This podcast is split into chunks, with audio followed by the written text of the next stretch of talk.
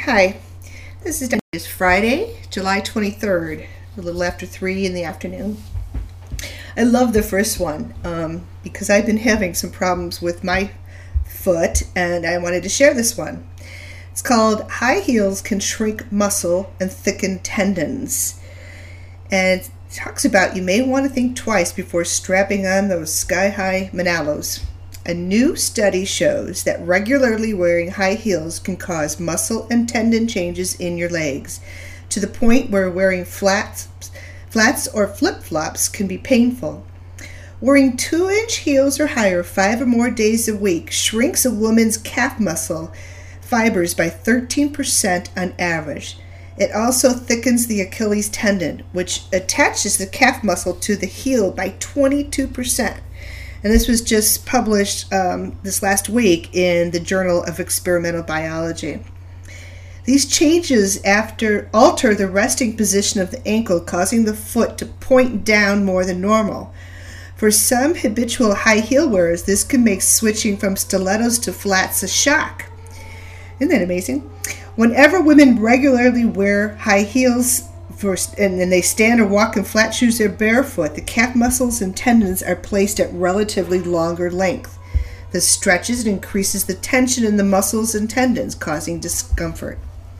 Fortunately, only die-hard fashionistas seem to be at risk. Discomfort will primarily occur in women wearing almost exclusively high heeled shoes. In the study, the women who experienced pain wore heels for an average of about 60 hours a week.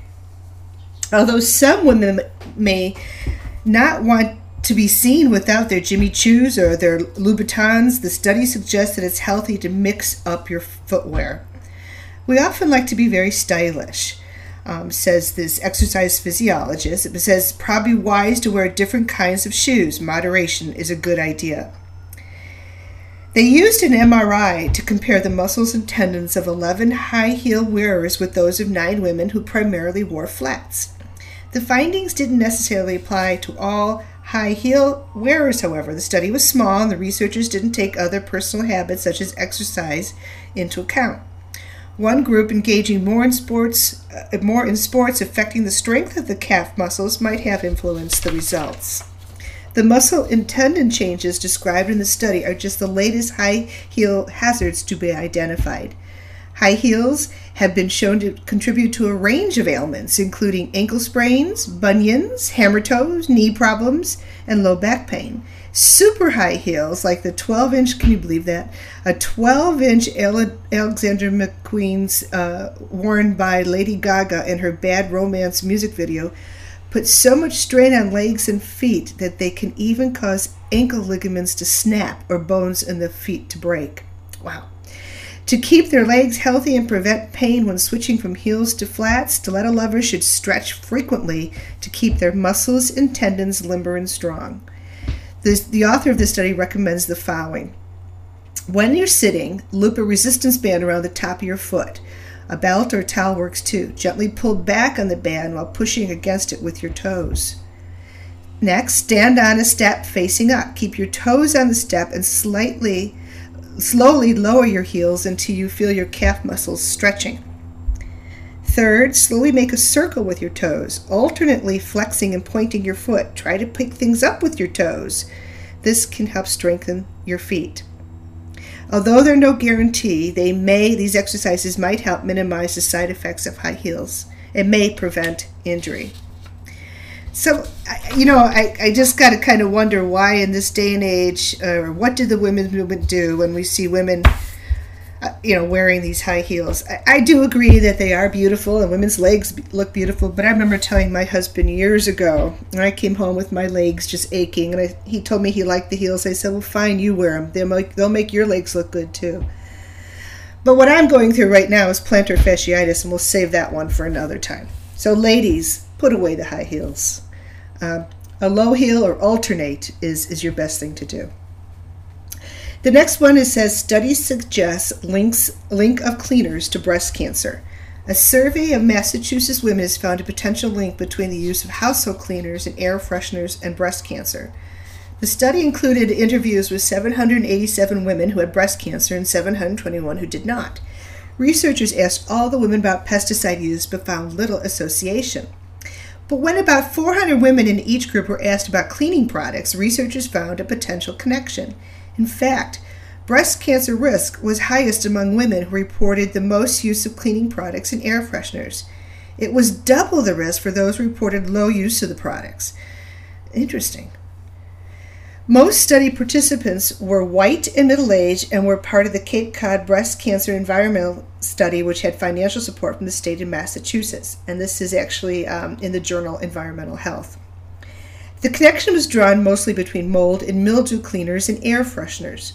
Surface and oven cleaners were not associated with um, increased risk. Chemicals of concern include synthetic musks, phthalates, 1, 1 and 4 dichlorobenzene, terpenes, benzene, styrene, and some antimicrobial agents. Studies of this nature come with an inherent weakness called recall bias. The researchers acknowledge that women who have cancer and believe in an association with cleaners might be more likely to report use of them. So, in other words, this is all based on their uh, retrospective view of what happened. That said, the study does add weight to previous animal research showing that the same chemicals cause mammary gland cancer in animals and disrupt the endocrine system, contributing to tumor growth. Much about the causes of breast cancer to this day remain unknown. Many patients believe in environmental links, but they are notoriously difficult to prove. Although there seems to be an association between cleaning products and cancer, that's a long way from saying cleaning products cause breast cancer it, I wouldn't take too much from it. The author said, or this uh, uh, Dr. Charles Shapiro, who's uh, director of the breast medical oncology at the Ohio State University, said, noting that the study was small and that it's impossible to draw definitive conclusions about cause and effect. He also cautioned that what is found in the laboratory in animal models doesn't necessarily play out among humans. The take home, if any, is if you're worried, avoid the products. So, you know, be safe. So, this one uh, ecologist, a cancer survivor and author of Living Downstream, said she advises everyone to stop using chemical cleaners. She uses vinegar and baking soda to clean her house. I just see this as such an easy problem compared to a lot of things, she said. The new research, she says, points to the really vexing problems of trying to make correlations between past exposure and present disease rates.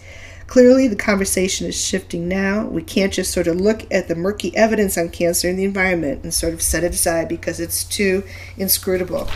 So, here again, you know, I, I, I think, I'm sure all of you have these little myths that you think cause cancer, and um, you can't help but wonder if some of the environmental stuff has the influence, and if you can avoid use of these products, avoid them.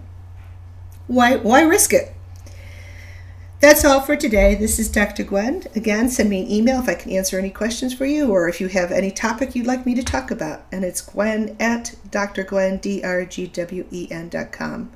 Stay safe, be happy, and healthy. Take care. Bye now.